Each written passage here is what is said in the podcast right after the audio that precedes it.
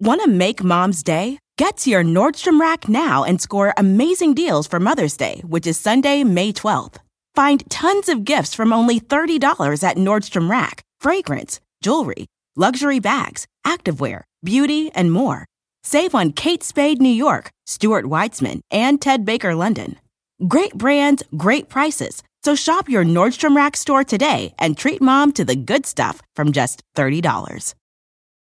From muddy jungle paths to snowy trails to rolling sand dunes, the 2024 Nissan Pathfinder is ready to take you to some of the most phenomenal destinations on Earth. In a Pathfinder, it's more than just the arrival. The real excitement comes from the ride to get there. With seven drive modes, Pathfinder's available intelligent four wheel drive is built for some of the most epic journeys. So chase bigger, better, more exciting adventures in the 2024 Nissan Pathfinder. Intelligent four wheel drive cannot prevent collisions or provide enhanced traction in all conditions. Always monitor traffic and weather conditions.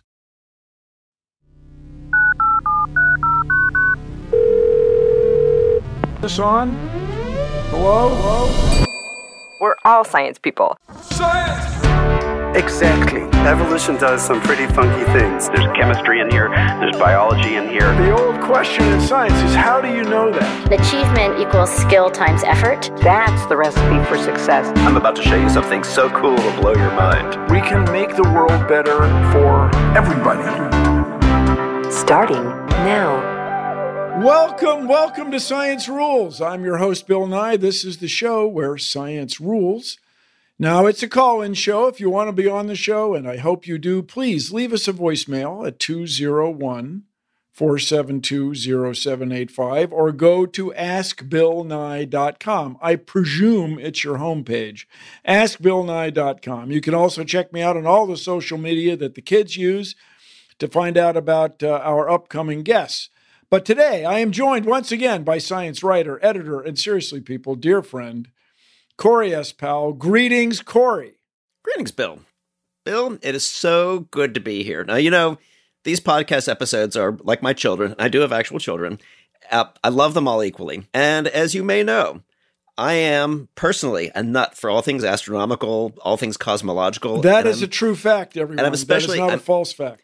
And I'm especially I'm obsessed with the science of things that we can't see, the invisible aspects of the universe. So, mind blown. I am very, very excited today by the guest who we have on the show. Yes, my friends. Today we have none other than Dr. Priya Natarajan. She is a theoretical astrophysicist at Yale. Her research focuses on cosmology, gravitational lensing, and the physics of black holes. Dr. Natarajan, welcome. Welcome to Science Rules. May I call you Priya? Absolutely. Super delighted to be here. Okay, before we do anything, just what is a black hole in your view? I guess maybe that's a pun. In your, uh, in, your in, in, in, your in your unview, uh, everybody has heard of a black hole. But when you ask somebody, I don't know, man on the street interview, what is a black hole? I'm not sure many people could answer, but I'll bet you could. Well, I mean, there are three different ways of thinking about a black hole that I think are kind of useful. And, you know, ultimately, a black hole is all of those things. So the hardest thing is going to be to actually put those three images that I'm going to give you of a black hole, pun intended, images.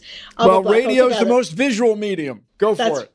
So the first is that a black hole is the end state of massive stars in the universe. So when stars exhaust their fuel and they're done with nuclear burning, if they're more massive than 8 to 10 times the mass of our sun, they leave behind a very dense compact corpse and that's a black hole. So that's one way of thinking about a black hole. And in fact, this is the astrophysical way in which we think about black holes, and this is how we've actually gone out and detected them. The other way to think about a black hole is, you know, black holes are exciting, enigmatic, seductive. Okay, there's really no other word, right? Okay, so the other way of thinking about a black hole that kind of uses the peculiar properties that black holes have is the fact that not even light can escape from a black hole. So that you know, to think about that, what does that mean? So if you think about the Earth and we think about all the rocket launches that we're doing, so you know, Cape Canaveral, right? We're boosting a rocket about 12 kilometers a second. So it's like the escape velocity that you need to escape the gravitational grip of the Earth. So for a black hole, so you have this notion of an escape velocity, and basically that tells you how tightly gravity holds on to something, say like a rocket. So to escape, you have to blast off for a black hole, that blast off speed is the speed of light. And and the thing is nothing material can actually minor detail, nothing material can actually be blasted off at that speed. Yeah, right? Would, because you can't go the speed of light without That's right. It's a cosmic it. speed limit basically. Yeah. That's it right? So I think that's another way of thinking about a black hole that really hones in on one of the bizarre properties. And the consequence of this sort of escape speed, etc., is that you calculate the escape speed at like a location for a body that has mass. So on the Earth's surface is what I was giving you that escape speed. So for a black hole, there is a bizarre surface, there's a bizarre region, and that's called the event horizon. And so the third way of thinking about a black hole actually relates to how we started thinking about them in the first place. They were basically a weird mathematical solution to Einstein's field equations of general relativity. So Einstein's theory of general relativity, right, which is this totally cool, amazing theory because of how profound it is. He kind of reformulated Newton's gravity and he had this insight that showed that the shape of space is intricately related to the matter that sits on that space. And so he was able to explain what gravity is, not just what gravity does, which is what Newton was able to do very well, but he was able to show that gravity is this kind of interplay between matter and the shape of space. And what that means is that if you have a piece of matter that is very compact and very dense, and it is embedded in space time, this field, this sheet, which we visualize as a fabric and as a sheet, then the presence of matter will cause a little pothole in that sheet. So it changes the shape of space right around it. And how extremely and dramatically it changes shape depends on the details of how the matter is packed. So a black hole then is almost like a point which not only causes like a pothole, but it causes a puncture in space time. That's how dense it is. Okay, okay. I have to ask you a question because this is a whoa. this is a description of black holes that really stuck with me. I want to get find out if it's useful or not. One researcher told me you can think of a black hole as like a waterfall. That that's like it's like space space time falling into this region Vortex, so quickly yeah. that you can basically never swim upstream. It, it, it's falling in at the speed of light, and so you can never get out. Uh, the idea of a black hole is a waterfall just. But kind of here's the thing, everybody: me. this is happening in four dimensions. This is to say, it's happening not in two dimensions and a and a camera. It's happening in three dimensions and time. Are you able, Priya, are you able to visualize that? Well, I have an intuitive way of visualizing it. I have a sense of what that must can, be can like. Can you help us? Can you share it? Yeah, help me. well, is it something you can communicate? I I think uh, the closest I can tell you to go get a feel for it is there's an app called 4D on the iPhone. And what that actually shows you, it's sort of like the Tesseract. You can kind of see in a higher dimensional space how things would move. So in a way, what a, a, a, a tesseract is a four-dimensional cube. Yeah, but no, I think Bill, you hit the spot. I mean, it is a pretty inadequate description, and we have not come up with a better way um, to visualize four dimensions. And you know, I work with a lot of uh, artists and sculptors, and one of my friends, Antony Gormley, who's a sculptor very renowned in the UK, has been nagging me for years, saying, "Priya, you've got to come up with a better way to explain this. Because you know you also have to explain that the universe is this sheet. There's nothing above there's nothing below. So you know there's all this complication. It kind of really breaks down. One way that always interests me as science educator or whatever is how did we get here? How are all these things first discovered or figured out. And maybe that will help all of us figure out how you, people like you, are able to visualize that. Let us roll our first voicemail message. Hi, Bill. When were black holes first discovered, and what, was the first black hole discovered? The way I like to put it is they became real. So the equations uh, Einstein predicted that there was this black hole solution, right? Actually, you know, Einstein didn't believe in the solution. It was Schwarzschild who found the solution. And what I mean by the solution is the shape of space around a very tiny compact mass. So eventually, and as I said, right, one of the explanations is black holes are tied to stellar fates. So there are three possible ways in which a star can die, right? It can leave a black hole if it's a massive star, or it can leave a white dwarf or a neutron star. The other two end states were already discovered in the early 1900s and neutron stars and white dwarfs, mm. right? What's the difference? So um, neutron stars are basically uh, you know com- neutrons that are packed very very tightly. So it's just the processes that you know um, the birth mass of a star determines its evolution and life cycle. And so different stars end up with different outcomes. And a white dwarf is just a very cool, cool rock that is cold and it's a leftover. So the first black hole expected, suspected candidate was Cygnus uh, X1. But it wasn't clear that it was. So it was in 1970 when the X ray. 1970? Yep. That's just like last week. I was. Right. No, 1960s pulsars, which were pulsating, rotating neutron stars were discovered. Okay. So that showed you that these stellar death outcomes are real and that they're going to, you know, yes, you're on the right track, but you ha- they hadn't found a black hole quite yet. Cygnus X1 is a black hole, a stellar mass black hole in a binary. And that was actually detected as a confirmed as a black hole in 1970 when an X ray satellite called Uhuru was launched.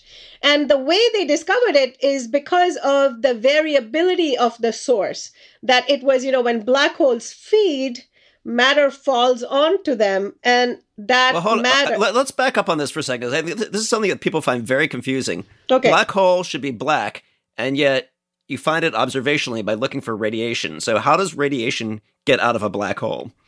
Right. So, this radiation that you're seeing is not inside a black hole. It's not coming from inside. It's en route. So, it's the material that's en route to a black hole being sucked in that gets heated up, pulled in dramatically, that starts to glow. So it's the dying gasps of the stuff of gas mostly that uh, that's on its way to its ultimate fate of disappearing. So Priya, what happens to stuff that can we roll a voicemail? Can we roll the second voicemail? Hi, I was wondering if black holes absorb everything, including light, where does that light and other stuff go? That's yes. yes. right on, questioner. What, yeah. what happens? Because it's is a black hole ultimately going to absorb everything that we know, and where's all that go? To another place at another time, like the wrinkle thereof in time, kids. or is it perpetual story? oblivion? Well, okay. So first of all, whatever goes in, it's a point of no return. So let's get that clear, sorted out. What? Where does it go? so massive as a black hole is, it has this event horizon, which is kind of like the sacred boundary, if you will, that once you cross, you're gone.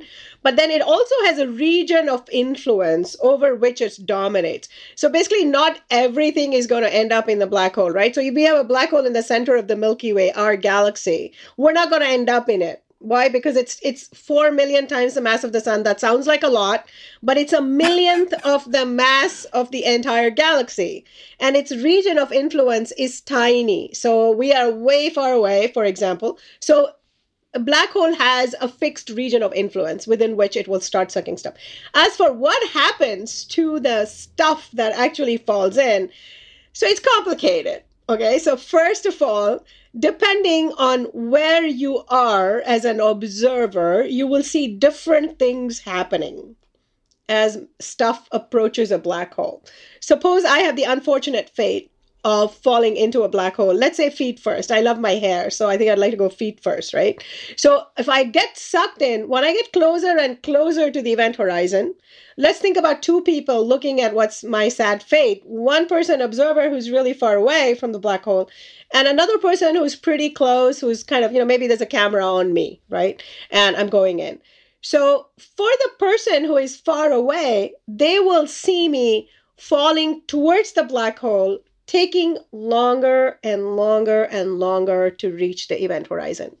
And I would appear redder and redder. The light, my image to them will appear redder and redder and more redder. stretched out. The light yeah, waves are stretched out. So wait, will will they ever see you fall in? Uh, it will take an infinite long, infinite amount of time from their vantage point. However, me, the sad person falling in, will experience something fundamentally different. And of course, it's going to matter on the kind of black hole I'm going to fall into. So these stellar mass black holes, the ones that are the end states of stars, they actually would be much more violent death because their density is much much higher than the supermassive black holes so if i was falling into one of them what would happen is that the difference in the strength of gravity that I'm being pulled in between my legs and my hair would totally stretch me out. So, this is like a technical term that you both clearly heard before. It's called spaghettification. Yeah, so you, you would turn into a nice spaghetti pasta, which would be bad for you generally. So here, so let's say you could survive that. Can we roll the voicemail from Rebecca? Hi, this is Rebecca what would happen if people went into the black hole?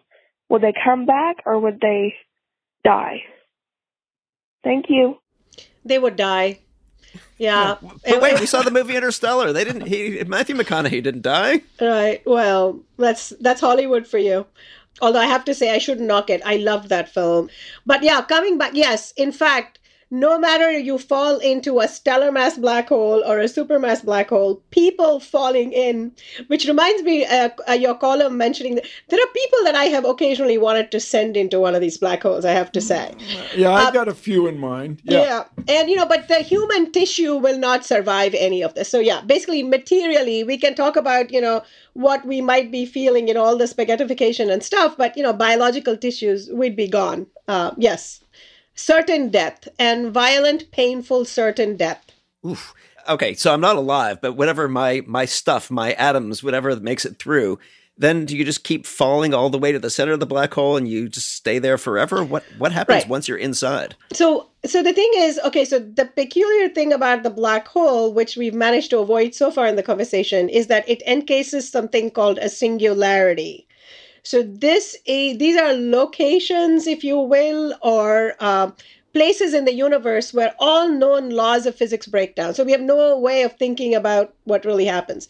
So from the point of view of the person who is falling into the black hole, you would actually reach the singularity in a finite time from your point of view. And basically that's it. And you know, you can't say anything more once you hit the singularity. Stick around for more science rules after this.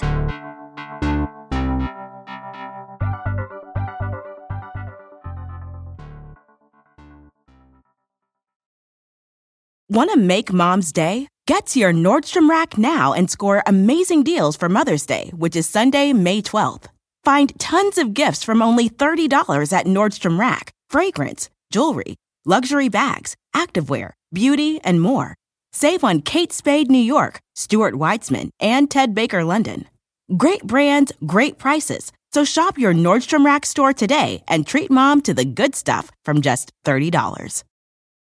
From muddy jungle paths to snowy trails to rolling sand dunes, the 2024 Nissan Pathfinder is ready to take you to some of the most phenomenal destinations on Earth. In a Pathfinder, it's more than just the arrival. The real excitement comes from the ride to get there with seven drive modes, Pathfinder's available intelligent four wheel drive is built for some of the most epic journeys. So chase bigger, better, more exciting adventures in the 2024 Nissan Pathfinder. Intelligent four wheel drive cannot prevent collisions or provide enhanced traction in all conditions. Always monitor traffic and weather conditions. Science Rules is back. Tell us about dark matter, if you will. You know, we are attaching the moniker dark to really convey that what we know is provisional at the moment. And this is apt to change. Okay. So, and it's a stand in. So it's dark as unknown more than it is dark as in it's black Yes. and you can't see it. That's right. Um, it's, but you know, it turns out that all dark matter and dark energy are both sort of invisible entities that shape the universe. Look, you have to understand there's a real checkered history of dark, unseen things, right? I mean, in early modern science, there was miasma, there was phlogiston, ether. I mean, Ether? Yep. yeah, and they all went away, right? And I'm actually often asked that. So, so are you saying, Priya, that you know dark matter may go away? No, I don't think it's going to go away. And I think that's where dark matter and dark energy and what we're doing now in science is fundamentally different from what was happening in early modern science. Well, what There- are you doing? What's your work in dark energy, dark matter? So, in dark matter, my work is to map the spatial distribution of dark matter. So, we have a theoretical understanding that dark matter that forms, it's a mysterious particle. So, that's the thing that we don't know about it. We don't. But you think it's a particle. You think it's quantized in some way. Yeah, it's a particle with a mass, and it forms in the very early universe. And our current theories, particle physics theories, permit formation of many such potential particles. And these particles have peculiar properties. They're collisionless, so they don't have any pressure, so they don't collide, they don't have pressure, very unlike a normal gas. And they interact only via gravity. And so they aggregate via gravity and they aggregate in the universe. So they shape the universe. So they form the scaffolding in which galaxies form eventually. So they form the cocoons in which gas collides cools collapses forms stars. And sort of dark matter kind of holds everything together. And it really does hold the entire universe together in terms of structure. But it spatially as i said it clumps in different ways in the universe and so, what I am interested in is mapping how it is distributed spatially and to do it as exquisitely as possible to get clues to its nature. Okay, hold on one second. I have to stop you here. How do you map something that's invisible? Aha, that that because seems like a paradox. aha, we map it indirectly and we map it coming back to our trampoline and matter. So what happens is whenever dark matter aggregates, well, any matter aggregates, as we saw earlier, it would cause a little pothole in the trampoline. And remember, the trampoline is our universe, and light propagates up and down these potholes on its way to us from distant galaxies because of matter that is intervening. So it causes the bending of light, and the bending of light from distant galaxies, right? It's telegraphed in the shape of the galaxy that we actually measure. And that shape gets mangled because it's gone through many, many potholes. But it it has an imprint of every deep pothole that it has. It has an imprint of every pothole, but the deepest ones leave the deepest scars. So we can actually infer by looking at the mangled shape of galaxies, we can reconstruct the path of light and therefore all the blobs of matter, in this case mostly dark matter, that it encountered on its way. And so that's the gravitational lens. Lensing. Lensing, yeah. All right, now, are we going to build a detector for particles of dark? Which I like to call darkons, by the way. Darkons. Darkons, when they're when you all discover those. So Yeah. here's what I'm driving at: uh, neutrinos Mhm. were discovered uh, or inferred or figured out, and then we got a mine in North Dakota where we are doing our best to detect neutrinos. Yep. Way deep underground, neutrinos are zipping through us all day, all the time, showing no respect. Are are we going to be able to build a dark matter, a darkon detector? They are there already. I mean, there are many of them. And they're also underground, but they use a slightly different. So they use xenon. And what you are waiting for is just like the neutrino, you're actually waiting for a dark matter particle to pass through. And you can think of xenon as sort of crystals with sort of edges and, you know, regular structure. And so you can think of a dark matter particle going through and jiggling its structure. So we're like waiting, waiting and waiting and watching to actually catch a jiggle that was produced by a dark matter particle and not by a truck that is going by or whatever. So it's it's a really tough experiment. So But you're no saying we, we, we have dark matter detectors, they just don't work yet. no, they're working. They just haven't detected anything yet. Well, okay. then in that sense, they don't. I think they work. I mean, the, in principle, but Yeah. the problem is we don't quite know what we're looking for, and so you know, till very recently, right, we had all been obsessed with one particular kind of particle, the WIMPs, weakly interacting massive particles. And in particular, something called a neutralino that we were kind of obsessed with as the putative dark matter particle. And so, you know, we were tailoring our experiments to kind of catch that particular particle. We haven't found it yet after 20 odd years of looking. So now the crowd has decided that maybe finally that we should be more open-minded and maybe we should think about other possible particles which uh, could constitute the dark matter so the next particle that we're all looking at now are called axions Now I have to ask, you're on Twitter, you're on social media, you kind of you know that there's a whole group of people who are fascinated by all of this, including a group of skeptics who say maybe our whole theory of gravity is wrong. Maybe maybe there is no dark matter. Maybe this maybe everyone is just kind of barking up the wrong tree. Why are you convinced that it is a particle and that those people who say we just don't understand gravity are wrong? Right. Oh, no, that's a great question. So, first of all, for the record, right, I'm very open minded, but the current theory that we have, and it's called cold dark matter, which is just these cold particles that form the dark matter, that theory is extremely successful. And so it can explain this light bending that we see. And, you know, I have been spending most of my career trying to confront this theory with better and better observational data to see if some crack opens up. And in fact, recently, I'll come back to that in a minute, we found a possible little crack. And it, these cracks are exciting because, you know, they could suggest that the theory needs a little bit of tweaking or it could point to something fundamentally off, right? So we don't know which option uh, works right now. But one of the alternative theories that has been proposed for dark matter is modifying the nature of gravity itself, right?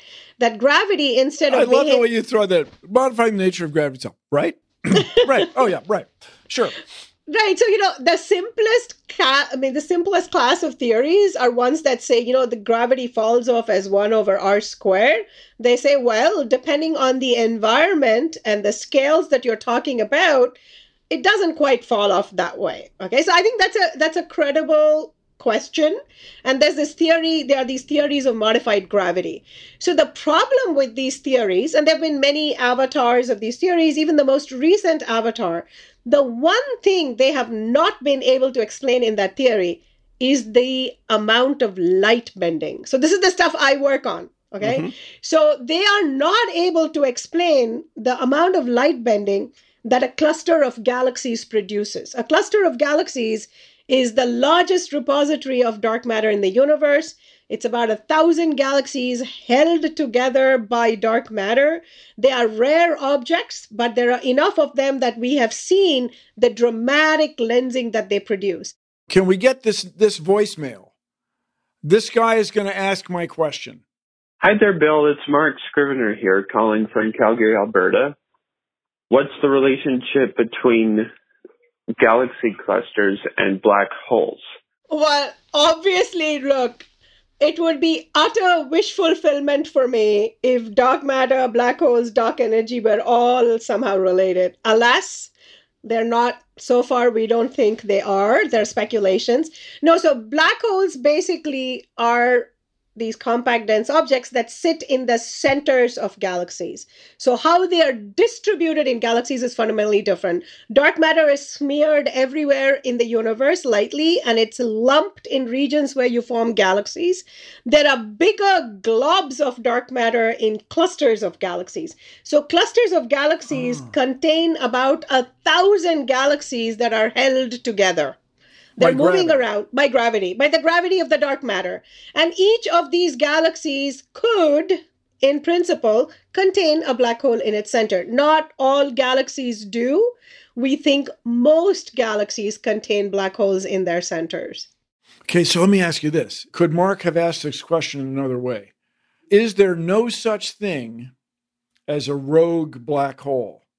Do you know what I mean? A black hole just out there between galaxies. Between galaxies, just got it off on its own. Totally. No, no. It's that would be an amazing question to ask because that is what we are finding evidence for that if our current ideas of how black holes assemble and grow over cosmic time are correct, there should be huge populations of wandering black holes lingering in the outskirts of galaxies as well.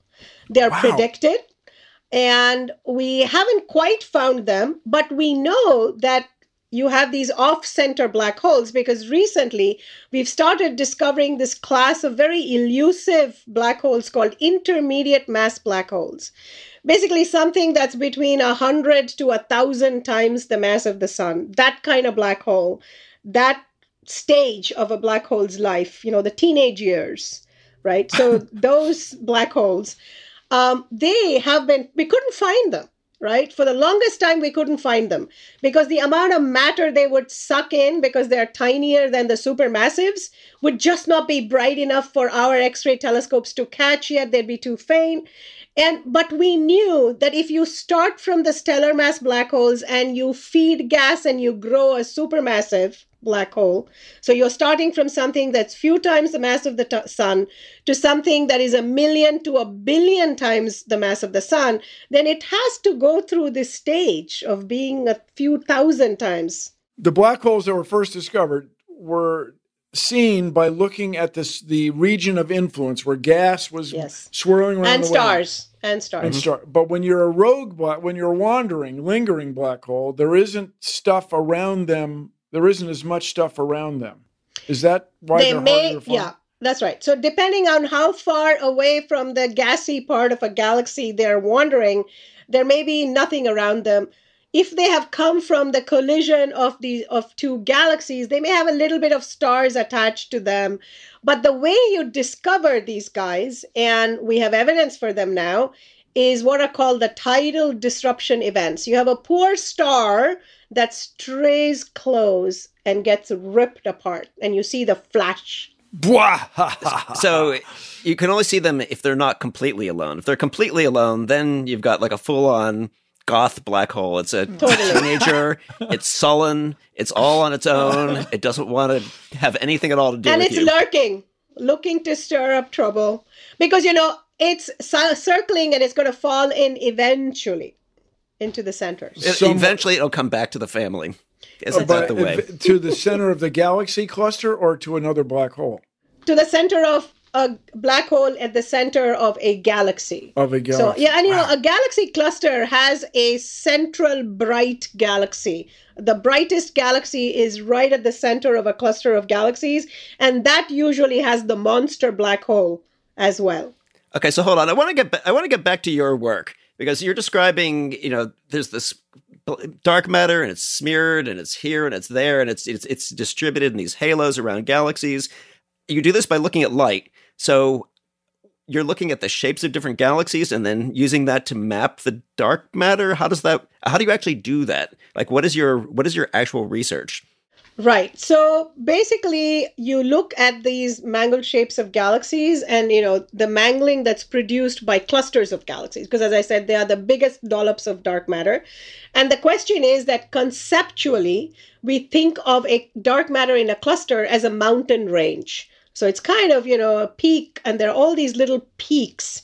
So dark matter would be distributed. That's what I mean when I say distributed on many different scales. So you have this huge mountain range, and you have all these regions where you could have large dollops that of dark matter.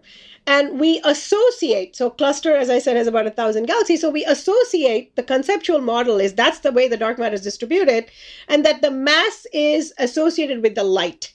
So each of these peaks is actually a place, is the dark matter halo of a cluster galaxy. So the light of the cluster galaxy you see, you don't see its dark matter halo, but that's what survives and that's what you see as these peaks. So as I mentioned earlier, right, clusters are actually quite rare in the universe. They cause when you look through a cluster, you see extremal distortion. And they're very t- they they are a small number on the sky. So most of the universe, when you look out at the dark sky, night sky, you are not seeing too much lensing. You are seeing very little lensing. Okay. So when you say very few, how few is very few? Because you all talk about billions and billions. Right. So, um, for example, they, you know, clusters in the nearby universe in sort of a you know few hundred megaparsec or so you'd find a handful of them. So they're very sparse. Okay, a megaparsec is about 3 million light years. If that helps anybody, I don't know that, that that's any more meaningful. How did you get into this? You know, I grew up in India as a child, and my parents, who happen to be professors, bought me a microscope and a telescope to play with because I was like this curious child and I would just bug them with questions all the time. And they thought, let's give her something that, you know, this was before computers. Okay, I'm not going to say anything more about my age except that, you know, I broke my teeth on Commodore 64 and you know Sinclair ZX Spectrum. Enough said. But anyway, you're a kid. You're yeah. a kid. I, I, think I think you're still the youngest person on this podcast. So so um, you know, I started looking at the night sky, and I was an amateur astronomer, and I got hooked. And I loved science. I mean, and I loved figuring things out. And I also got, I was very lucky that um, the Nehru Planetarium in Delhi, New Delhi is where I grew up. They had a new director who was very energetic and, you know, got started the Amateur Astronomers Club. And I had my first taste of research actually working with her because I had a Commodore 64 and I had my parents had bought me a computer and I'd learned to program and I was like I want to calculate something. And so I showed up at her door and I pestered her and pestered her till she gave me a project. And she gave me a project that she thought I wouldn't be able to do and just get rid of me. But you know, I was not going to give up. So it was um, the night sky, because I was an amateur astronomer in Delhi, in the national newspaper, they would publish uh, an image of the night sky for every month, showing you which planets you should be able yeah, to see. a star map. Kind of. Yeah, a star yeah. map. Yeah. And she said, why don't you make a star map? Why don't you make your own star map? Compute it. Look at, you know, the vantage point of New Delhi and make the star map. So this was summer holidays.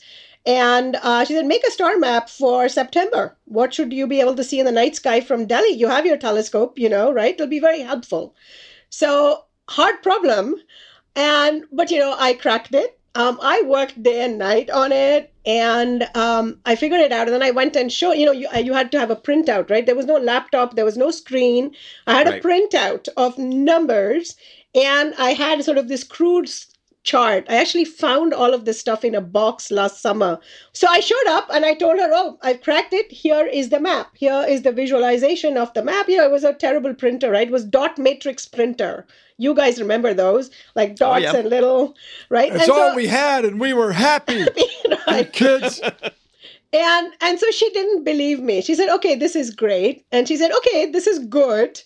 And what if you move to Boston or to um, Melbourne, right?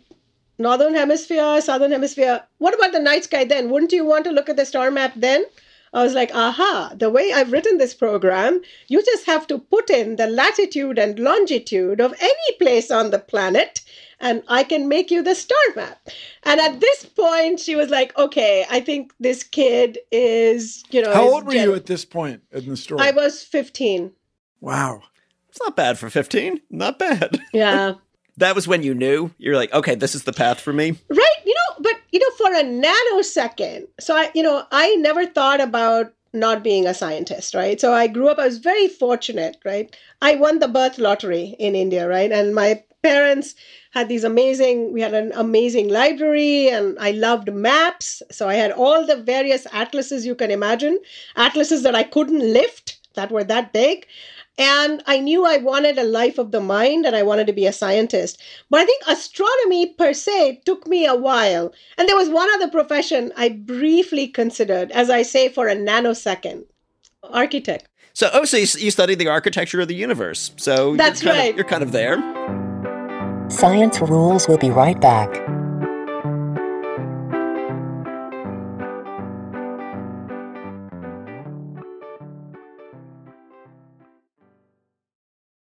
Want to make mom's day? Get to your Nordstrom Rack now and score amazing deals for Mother's Day, which is Sunday, May 12th.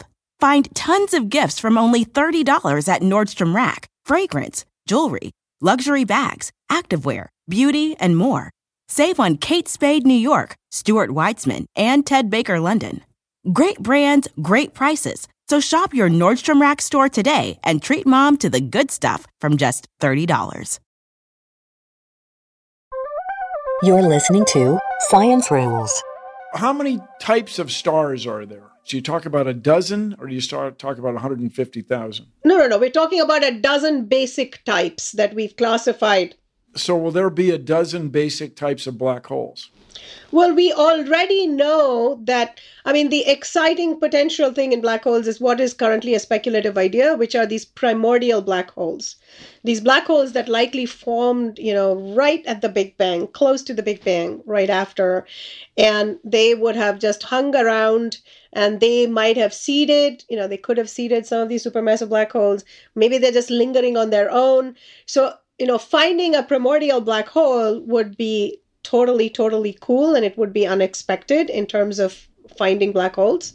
And we find it with gravitational Yeah, how would you recognize a, gra- a primordial black hole? That's a good point. Once something goes into a black hole, we have no idea where it came from, right? So um, when you see a black hole, you cannot quite tell, but there are clues from its environment, where it ends up, and so on. So you need, you know, you need the entire theoretical framework to kind of make predictions to see if a black hole. So one current speculation, and you might have seen this in the news, is that you know this planet nine that is uh, that has Yeah. pushed out standing in for pluto i can't give up on pluto i have to say you know Well, Plu- Pluto is just not one of the traditional planets. It's fine. I know. It's just it's, this a, it's a nice, thing. it's a great little world. It's, just a, not- it's it's not a fantastic, old planet. wonderful thing, but Fair it's not point. one of the eight traditional planets. All right. right but well we have a ninth one standing in now so there's some speculation that this ninth thing could be a primordial black hole okay so Just orbiting our own star. yeah You've remarked that um, there'll never be another Einstein. right Why do you say that? Well, first of all, you know, I tend not to. I mean, Einstein was clearly, you know, made spectacular contributions, profound insight. Um, it's become a synonym for profound insight. I think that the reason, the sophistication of, so there are a couple of reasons why I don't think there'll be an Einstein. First of all, I don't like this kind of valorizing of individual people when science as an activity now is a team activity, it's collaborative, and so on and so forth. So there is that. From the intellectual point of view, I think what is hard to imagine is given the sophistication and maturity of our understanding in so many fields, it's going to be hard for one person to come up because a lot of the insights come from synthesis of things that are completely different. That's usually when we have seen people who have these great insights. You know, he married geometry and mathematics to physics in a very profound way. And I think at this point, where we are intellectually in physics and mathematics and so on, that it's hard to imagine that one person can have the kind of mastery in such a broad range of subjects to have that kind of insight right but i think a lot of my sort of skepticism is this idea of hero worshipping and genius that i find um Oh, Actually- I'm exhausted. Yeah, me Everybody too. wants me to do a show about genius. yeah I would love to hear one or two of the things of what you're working on now while you're kind of breaking out of your isolation. Right. So, one idea that I just finished, and in fact, I think the paper is on the archive uh, as of today, um, is a new way to make intermediate mass black holes. So remember these intermediate black hole. Oh, the old hole? way. Everybody did the old way. That's right. What do you? What in the Yeah, world? the old, you the old way with, with like the cr- the crank and the steel and the coal and, and like there's like It's the messy. The Yeah. old way is the gradual feeding. And then there was another radical way in the very early universe that many collaborators and I have worked on. Those are called direct collapse black holes. So these are black holes that don't start life as a little stellar mass one, but from the get go, they're about a thousand, ten thousand times the mass of the sun. and, that this- could have happened after the Big Bang, maybe. no, no, no, not that soon. Quite late, but you know, early in the universe, uh, well after the Big Bang, at you know, at redshifts when the first galaxies and stars were assembling. Roughly then, when the universe was about you know a giga year old, two giga years, less than two giga years old, maybe a giga year old or so, we believe that these kind of direct collapse black holes formed along with the little stellar mass guys that were the leftovers of the first stars and that were growing. So, but uh, with a collaborator of mine who unfortunately passed away, um, sadly, due to cancer a few years ago, his name is Tal Alexander, we had worked out that in the early universe, there was a special cocoon, nuclear star clusters. So these are clusters of stars that are very tightly packed that form in the very early universe. They have a lot of gas in them. And we worked out that when one of the stars in that star cluster finishes its life and becomes a little black hole, we calculated that it would be bouncing around, growing, because there would be lots of gas. It would be feeding and bouncing, and then it would eventually get massive enough and it would slow down and it would sink to the center and it would make you know an intermediate mass black hole and so what i realized was that you know, there's no reason for this. You see nuclear star clusters everywhere in the universe. Every galaxy has a few nuclear star clusters. So there's no reason, nothing in the physics dictates that this cannot happen later on in the universe. This can happen continually in the universe. So you can keep forming black holes.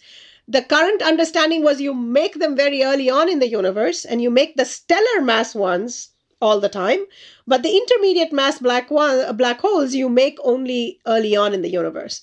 So this was a way to show that you would have continual, you could have continual black hole formation in nuclear star clusters that are sitting at the centers of galaxies. And what is cool about this model is that remember the black hole is bouncing around and it starts eventually getting it gets braked. The motion gets slowed down and slowed down and then it settles to the center.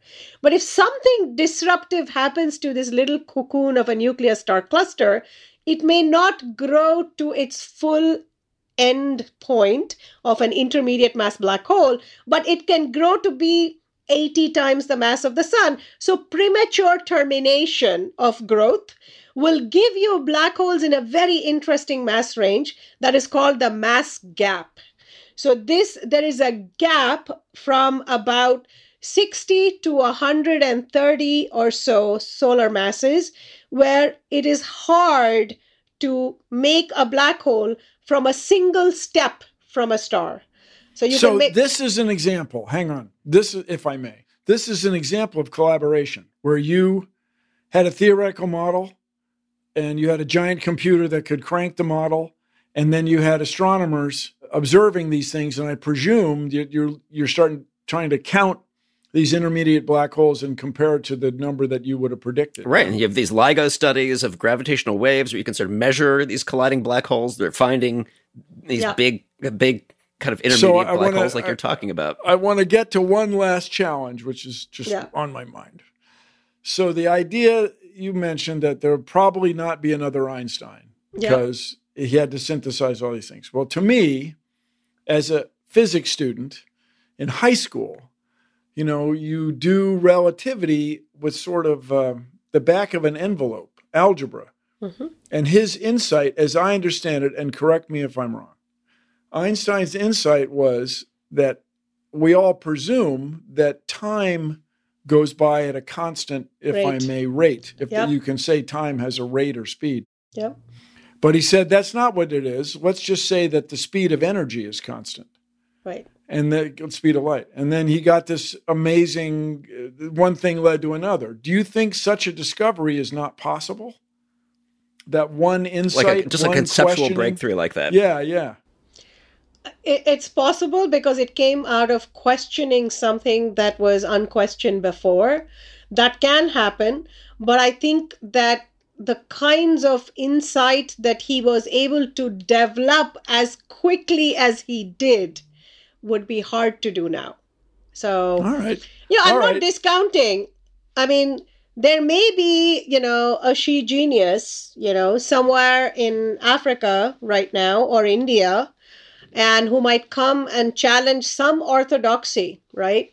That And- stuff doesn't come out of black holes, for example. As an example off the top of my head. Right. Oh so my somebody, God. who, somebody who can look at this world in a totally different way, a This really is just fresh cool. point of view. Yeah. Hey, Corey. Uh, wait, wait, Bill, I, I hear something. It's not the sound of a black hole. 'cause Bla- No, black this hole is a definitely cannot. No, terrestrial sound. it's a terrestrial is- sound. It sounds like thunder from lightning, which says to me that it's time for the lightning round. The lightning Priya, round, This Priya, we means asked you lightning fast questions. questions Okay. with lightning fast answers. If you weren't studying black holes and dark matter, what would you be studying? Architecture? No, that lasted a nanosecond. No, I think I really cannot see myself doing anything else. Wow, cool. What is the most surprising thing you know about black holes, or what people should know about black holes? This thing, this idea that uh, that black holes actually push things out, that they drive these outflows, and that the gas that they push out is actually detectable. And the fact that it was detected 20 years after I predicted it, that was the coolest thing that has happened and the most unexpected. Because, you know, it was a speculative theoretical idea, right? And who knows? And it was detected with extraordinary telescopes. Yes, with ALMA, the array in Chile. That's pretty cool. That on the desert of desert, desertish place where the, Atacama. Uh, sky Atacama is fantastic. beautiful. Uh, would you want to fly into a black hole just to see what it was like? You know, at this moment, I have to say, given what's going on around, I think I'm kind of, I'm kind of ready. you thought about it. Yes. What's the most confusing thing? Well, about all of this, but what's the most confusing thing about dark matter? I think the um, sort of conceptually what is confusing is to kind of understand how it piles up, how and why it piles up, right? If it's not supposed to be, it's super inert and so on and so forth.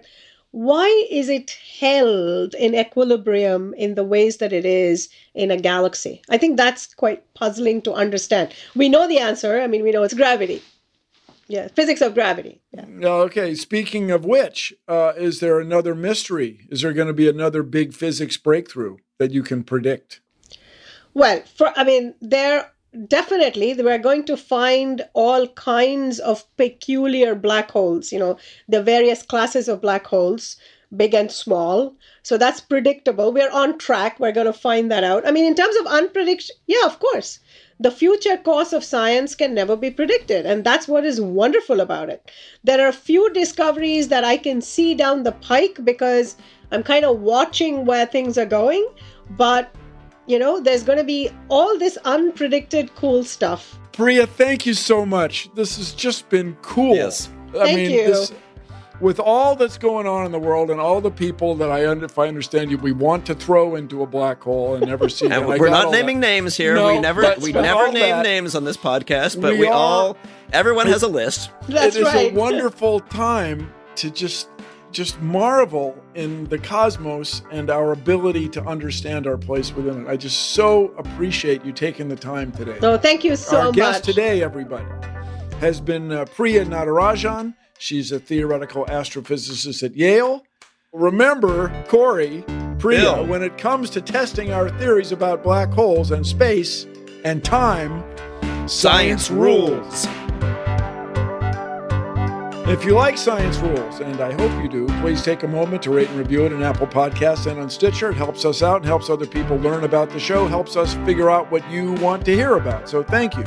Be sure to check out my socials for more information on our upcoming guests. I'm at Bill Nye on everything.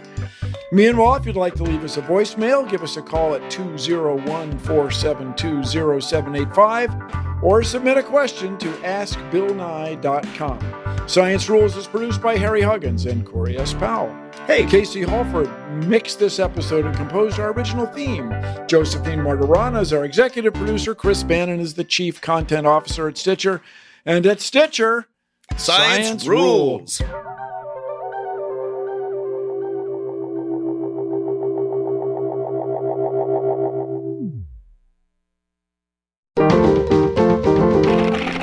Stitcher. Want to make mom's day? Get to your Nordstrom Rack now and score amazing deals for Mother's Day, which is Sunday, May 12th. Find tons of gifts from only $30 at Nordstrom Rack fragrance, jewelry, luxury bags, activewear, beauty, and more. Save on Kate Spade New York, Stuart Weitzman, and Ted Baker London. Great brands, great prices. So shop your Nordstrom Rack store today and treat mom to the good stuff from just $30.